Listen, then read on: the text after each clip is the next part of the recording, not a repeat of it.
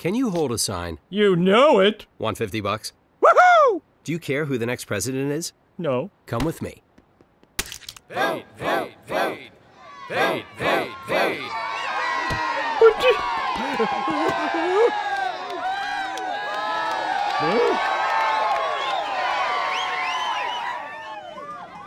I'm right behind him. Not supposed to stare at it directly, but I can't help it. If I touch it, will it heal my baldness?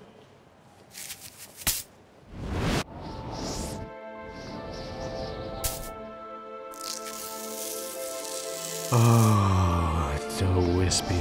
It's a gravity defying comb over. I can't believe that this was once on his ass.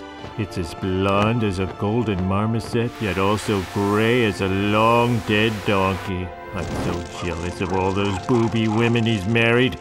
If he paid less than a million dollars for it, it's a steal. Ah! I am officially running No! No! Don't take me out of the ginger forest! President of the United No! Ah! Yeah. At least I'll always have this.